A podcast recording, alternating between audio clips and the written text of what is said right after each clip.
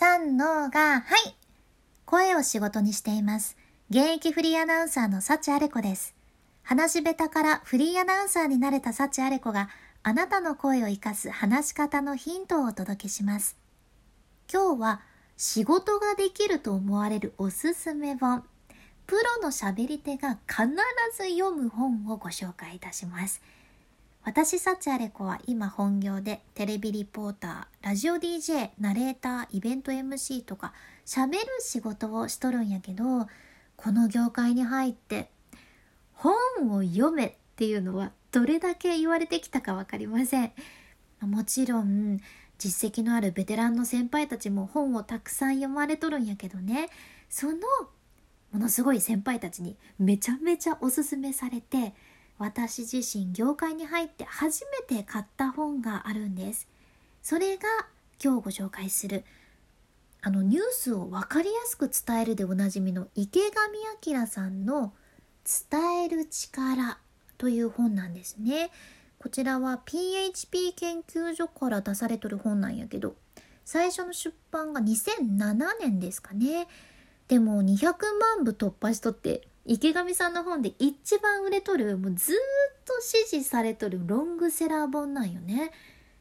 この本では簡単に言うと話す、書く、聞くっていう3つの能力の磨き方を紹介されています。伝える上で大切なコミュニケーション能力全般について書かれとるけんあなたの話し方をより良くしてくれるだけではなくって日頃からの人間関係でも活用できるものやったりビジネスにおいて仕事ができるって思われるポイントがたっくさん詰まっとる本やけん本当にねみんなにおすすめしたい本なんよね。で今日はこの本の中で紹介されとるもので私自身今本業でも大切にしていることをここでシェアさせていただこうと思います。池上彰さんは今ではフリージャーナリストとして活躍されとるけどもともとは長年 NHK の週刊子供ニュースっていう番組のお父さん役を務めてらっしゃってね、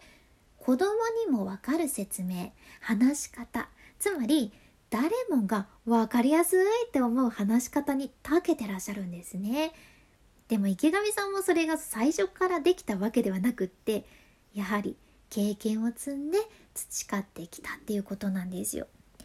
でその「週刊子どもニュース」の番組の中で池上さんが子供に「日本銀行って何?」って聞かれてうまく答えられなかったそうなんですね。もちろん池上さんは日本銀行を知っています。日本の中央銀行で銀行券の発行ができて他の銀行や政府に対する貸し出し金利の操作や交際の受け渡しなどを行っているっていうことは知ってるんですね。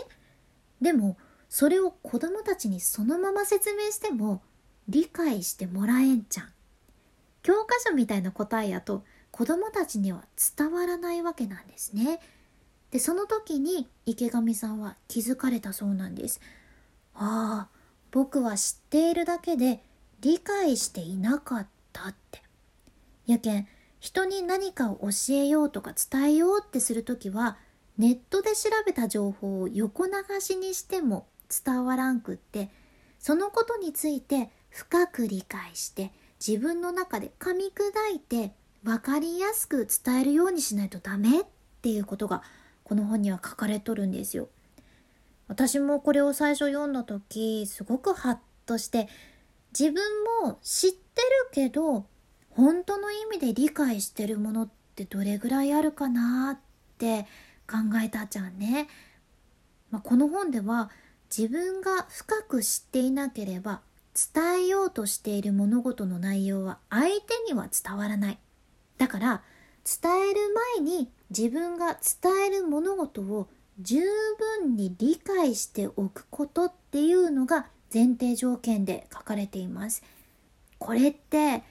伝える上でものすごく大切なことじゃね。